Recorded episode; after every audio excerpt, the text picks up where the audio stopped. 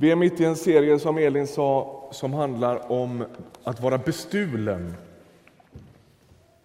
Och håller hela böneämnena på att rasa ner i dopgraven. Ja. Ehm, vi håller på att prata om att vara bestulen och dagens tema handlar alltså om glädje, att vara bestulen på glädje.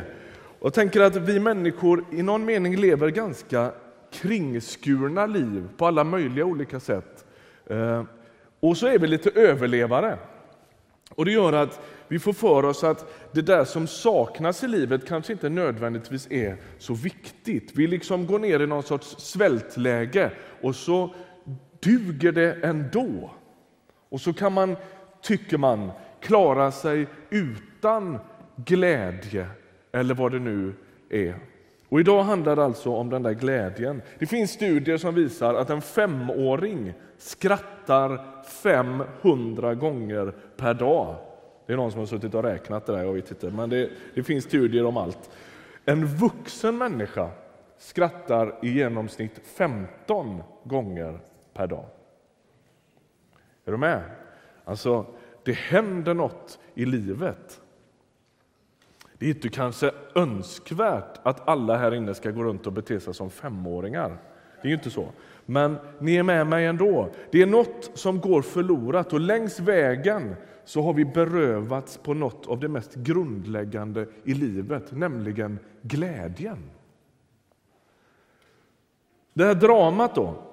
Snurre Svensson, han tappar ju fullständigt greppet. Men om vi skulle fråga Snurre längs med vägen här så är han ju ganska nöjd ändå. Va? Det går rätt bra.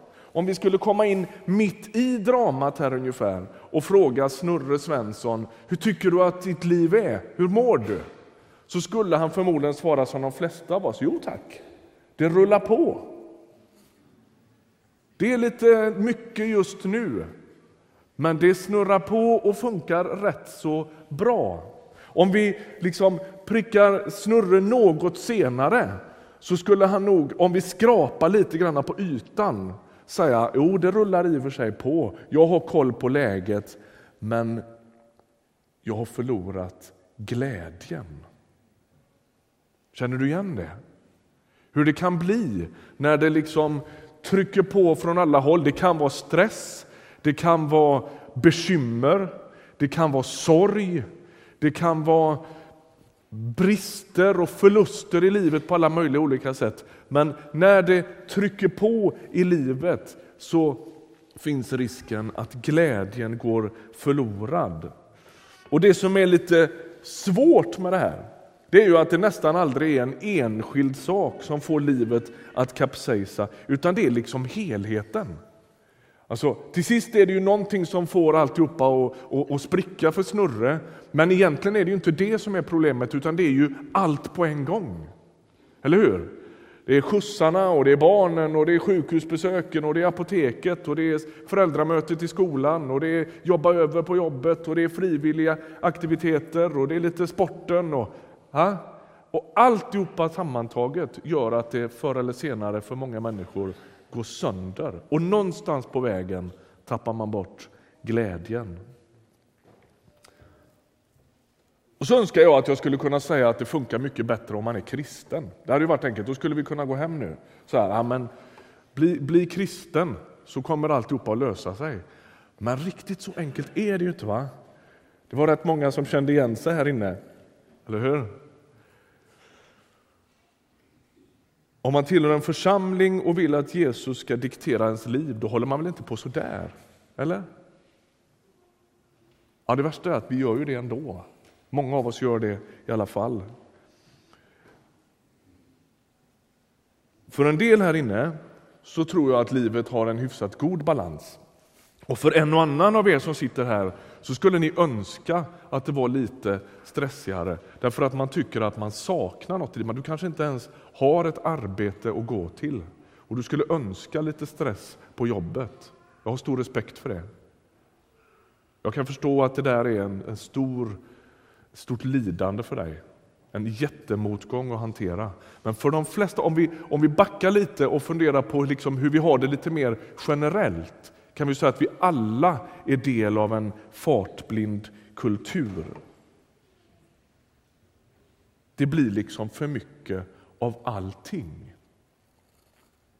Jag glömmer aldrig när jag, där jag jobbade förut som pastor i Närke, så en dag när jag och min kollega Lars-Inge satt på pastorsexpeditionen och jobbade, så ringer en kollega från en annan församling och så säger han så här, han är uppe i varv till max och så, och så säger han i telefonen så här, du, eh, våran musikledare i kyrkan har bränt ut sig, har du någon ny du kan skicka?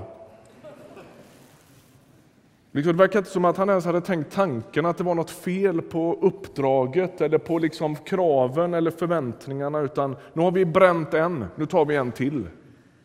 Och någonstans är vi alla del av den där lite fartblinda kulturen där det blir lite för mycket. Jag känner absolut igen mig. Jag sa till Tobbe innan här att eh, ibland är det ju intressant, man ska predika en sån här söndag utifrån det här dramat och så har jag precis haft en just sån här vecka. Där det liksom går för fort på alla fronter och det är tryck överallt och man känner kommer det en liten grej till nu, då spricker alltihop. Så så har min vecka varit. Så jag sitter, vi simmar alla i samma båt som Refat El Sayed sa en gång. Eh, för snurre så eskalerar allt tills det slutligen oundvikligen kraschar. Det är ju så. Men är det så farligt då?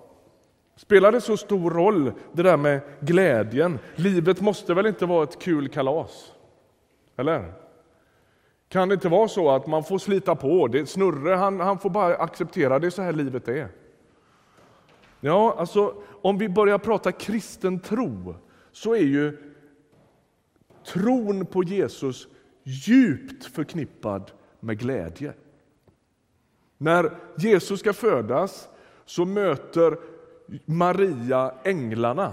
Och då ropar en av änglarna så här. Jag bär bud till er om en stor glädje, en glädje för hela folket. Alltså det är som att när, när Messias, Jesus, ska födas så är ett av liksom ledorden eller temat runt hela hans intåg i världen det är att han kommer med glädje. Långt senare i livet när Jesus håller sitt så kallade avskedstal, några fantastiskt rika kapitel i Johannesevangeliet, då, då, säger han, då säger han så här. Vi tar nästa. Nej, den kom inte med. Vi tar den här. Detta har jag sagt er för att min glädje ska vara i er och er glädje bli fullkomlig. Alltså, när han har berättat om alltihopa det här med, med uh, uh, han talar om anden, han talar om att, de ska vara, att, att, att, att, att lärjungarna ska vara tätt förbundna med Jesus själv genom att vara som grenar som hör, hör, hör hemma i ett träd så säger han, jag har sagt er det här för att er glädje ska vara fullkomlig. Alltså Jesu intåg i världen och, och, och, och, när det närmar sig avslutet så är det som att, som att det sitter som, som, eh, eh, som ramar runt hela Jesu liv som handlar om glädje, glädje. Och då är frågan, hur får man fatt på den där? Richard Foster, Ehm, en mycket god kristen vägledare och författare. Han skriver i sin bok Vägar till glädje, så säger han, i den här texten är det som att Jesus testamenterar sin glädje till lärjungarna. Jag tycker det är vackert. Det är som att slutet på hans liv, då testamenterar, då lämnar han över, då, då liksom försöker han att smitta dem med sin glädje. Vad menar vi med glädje? Det kan vara viktigt att fundera på så att vi pratar om samma sak. Jag tänker att det inte nödvändigtvis handlar om munterhet. Glädje i biblisk mening handlar inte om att vara så där lite check och extra optimistisk i allra största allmänhet. Det är inte de lite ljusare som det här handlar om, utan det handlar om något annat. Vi har precis haft ett dygn med församlingsledningen här i, här i Ryttargårdskyrkan där vi har samtalat och bett och, och, jobbat med en del väldigt, väldigt spännande frågor. Och när vi satt där så var det en av församlingsledarna som, som berättade om en predikan som hon har hört för många år sedan. Och jag skäl det rakt av. Det, det var så bra så jag snor det bara. Så berättade hon om en gammal pingstpastor som hette Bertil Olingdal som har hållit en, en predikan en gång som hon liksom bär med sig hela livet. Där han pratade om att en människa utan Gud har en sorts tomhet i botten av sitt liv. Den där tomheten den finns där och sen kan man bygga på alla möjliga häftiga upplevelser och rikedomar i livet. Relationer, familj, kärleksliv, äventyr, resor, you name it. Och ändå är det som att det finns någonting i den där tomheten som hela tiden sipprar upp genom systemet. Ungefär som bubblor i ett akvarium. Det finns ett smak av tomhet därför att det bygger på en tom grund. Och så fortsätter Olingdal och så säger han så här, men ett liv med Gud Jesu efterföljd byggs på en sorts bas av en grundglädje. Och även om du bygger därpå med förluster, smärta, trasighet, sjukdom, allt livets elände du kan tänka dig, så finns det, inte på ett hurtigt påklistrat sätt, utan på ett sorts, som en sorts grundton, så finns det någonting i botten som har med en glädje att göra som sipprar upp, ungefär som bubblorna i det där akvariet. Och Det är den glädjen som jag tror att bibeltexterna far efter. Det är inte munterheten. Det ligger liksom djupare än hur du känner just för dagen.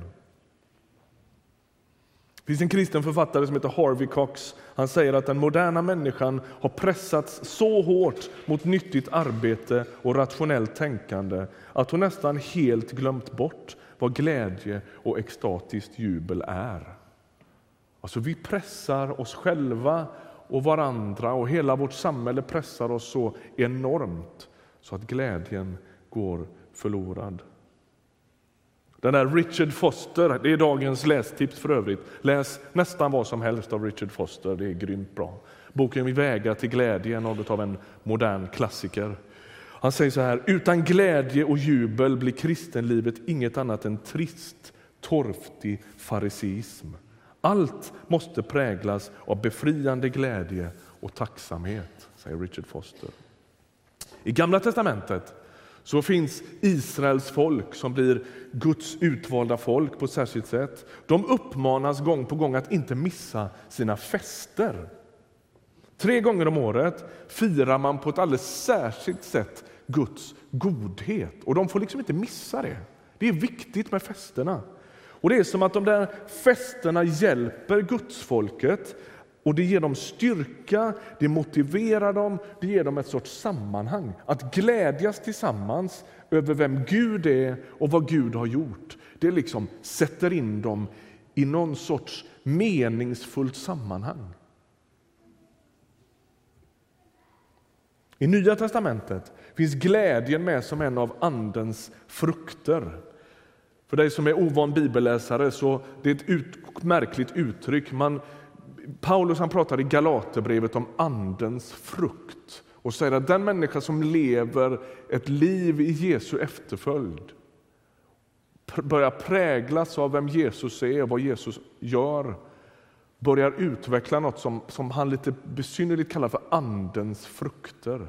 Alltså det börjar växa nya egenskaper i en människas liv för man präglas av Jesu närvaro. Det handlar om frid, tålamod, kärlek och där finns också glädjen med. Alltså, det är liksom intimt förknippat med ett kristet liv. Det är som att ju mer Guds liv genom Anden som får plats i oss, desto mer av alla de där självbehärskningen, tålamodet, friden, glädjen, kärleken finns det där. Glädjen blir en sorts effekt av att Guds liv berör oss. Det finns en intressant text som jag har sugit lite på den här veckan från Lukas kapitel 11. Jesus undervisar och så Och så står det så här i vers 27. När han sa detta hördes en kvinna i mängden ropa saligt det moderliv som har burit dig och saliga de bröst som du har diat. Men han svarade, säg hellre saliga de som hör Guds ord och tar vara på det. Vad står det här egentligen? Jo, det står, alltså, salig är också ett lite besynnerligt ord. Det har med lycka och glädje, den högsta formen av glädje och lycka man kan uppleva och göra. Det är liksom rikedomen i det här ordet. Och det är som att Jesus säger, det är större glädje i att höra Gud och sen lyda honom än att vara mamma till Messias. Hörde du? Det finns en större glädje i att gå med Gud, lyda Jesu bud, än att vara mamma till Messias. Alltså, han öppnar en enorm rikedom i att gå med Gud och fyllas av honom. Där i finns glädjen. Jag snor en del från Foster idag, han är så bra. Han säger i den där boken, glädjen är ju en av andens frukter. Och så säger han, jag får ofta tanken att det är glädjen som är motorn. Det som håller allt det andra igång. Om inte glädjen får genomsyra kristenlivets olika plikter, som han säger, så vänder vi dem förr eller senare ryggen. Glädjen ger oss energi och den gör oss starka. Det är en ganska intressant tanke. Alla vi som sliter med hur, hur är man kristen i våran tid? Hur, hur, hur lever man ett liv i Jesu efterföljd? Så säger han, Richard Foster, att glädjen måste vara med och liksom smörja hela det där maskineriet. Därför att annars kommer du att tröttna. Du kommer att ge upp annars. Jag tänker att det i det kristna livet blir ungefär som det blir för Snurre Svensson i dramat här. När glädjen går förlorad, då går i någon mening väldigt mycket förlorat. Med allt detta sagt, hur får man glädjen tillbaka? Saltaren, Bibelns stora sångbok i Gamla testamentet, sång och bönebok, så står det så här, psalm 94, ett par versar. Om inte Herren kom till min hjälp skulle jag snart få bo i tystnaden. När jag är rädd att tappa fotfästet håller din godhet mig uppe, Herre. När mitt hjärta är fullt av bekymmer gör din tröst mig glad. Texten ger oss en sorts hint, en sorts antydan. Det är som att det finns någonting som kan mätta oss i Herrens hjälp, i hans godhet och i hans tröst. Du som sliter med ditt liv, du som tycker att glädjen har gått förlorad, att det finns någonting som saknas där i den där botten. Det är som att hos Herren finns boten. Den där sångförfattaren, om han för 3000 år sedan kunde känna att hjärtat är fullt av bekymmer så tror jag att vi i allt ännu större utsträckning kan känna igen oss i det. Va? Så livet är väldigt mycket bekymmer.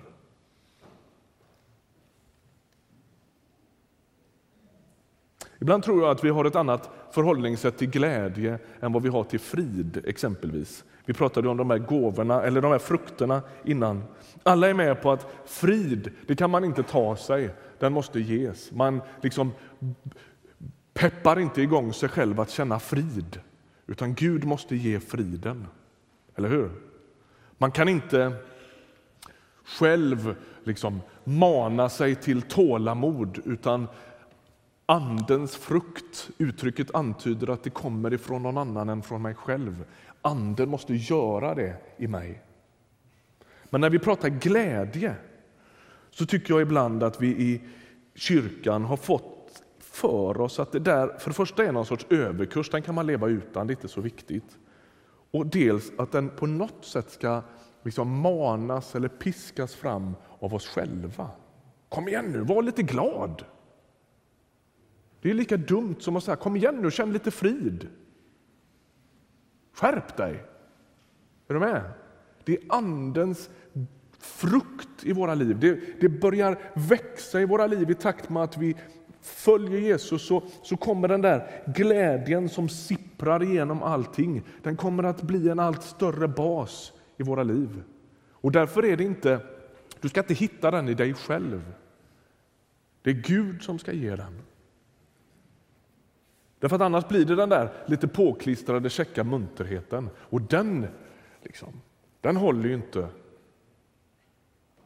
när åskan går.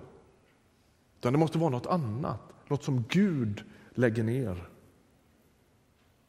Om Gud är glädjegivaren, då är det dit vi måste gå. Kommer du bara ihåg en mening idag, så försök att komma ihåg den. Om Gud är glädjegivaren, då är det dit vi måste gå. Fastna inte i dig själv. Därför att risken finns ju om vi tänker, okej, okay, nu har jag varit kyrkan och de har sagt att man också ska vara lite glad. Alltså problemet är ju att det lätt blir ytterligare en papptallrik i Snurres liv. Eller hur? Han har sina parstödjarvänner här borta och så har han frun och så har han barna och så, och så liksom hela vägen bort här. Va? Och så efter den här predikan så snurrar han upp en ny tallrik här och säger var lite glad också. Är du med? Så blir det när det fastnar i oss själva. Det är en återvändsgränd. Jag skulle vilja befria dig från det. Sök inte där, utan det är Gud som är glädjegivaren. Det är han som ska ge det.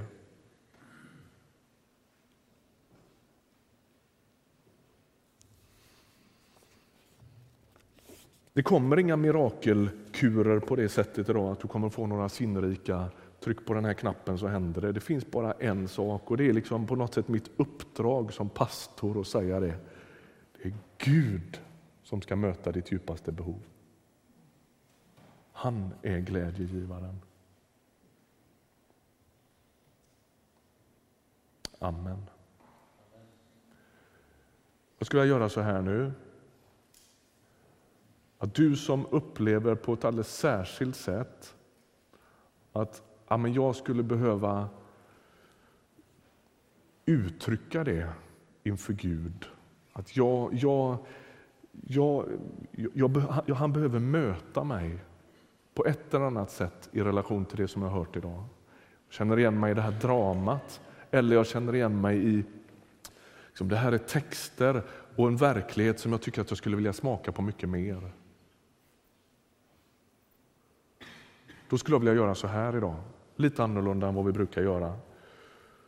Jag tänker inte lura fram dig på något sätt. Jag skulle bara önska att du ställde dig på den plats där du finns. ställde dig upp inför Gud och säger Herre, möt mig.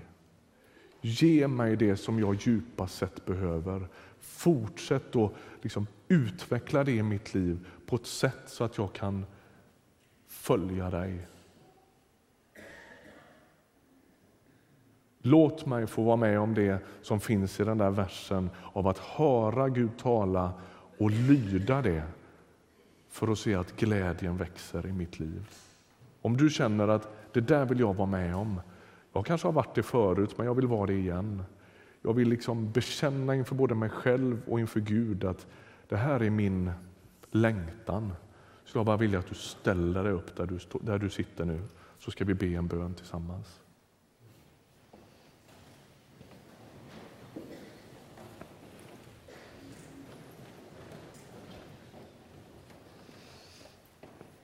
Herre, tack för den här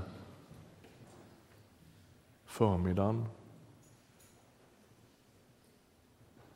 Tack för de här urgamla texterna som hälsar rakt in i våra liv. Jag ber för alla mina vänner som står här.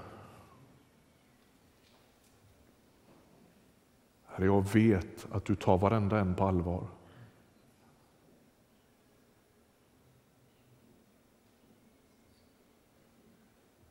Tack att du ska möta människor och deras djupaste längtan. Du är glädjegivaren.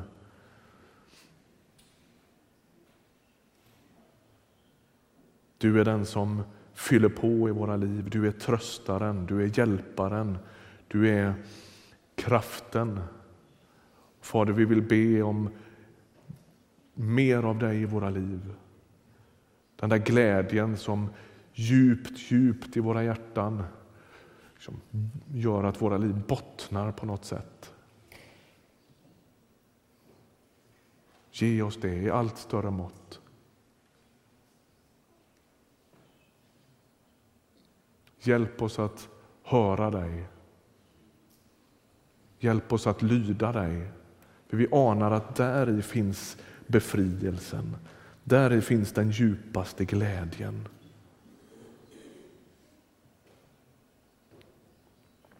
Vi vill gå med dig och vi vill leva fria liv. Herre, du ser allt som har berövats oss genom en fartblind kultur som vi lever i och massa, kanske ibland korkade val som vi har gjort. Ge oss glädjen tillbaka. Hjälp oss att bryta med destruktiva mönster i våra liv låt oss få leva med dig. Amen. Amen. Varsågod och sitt.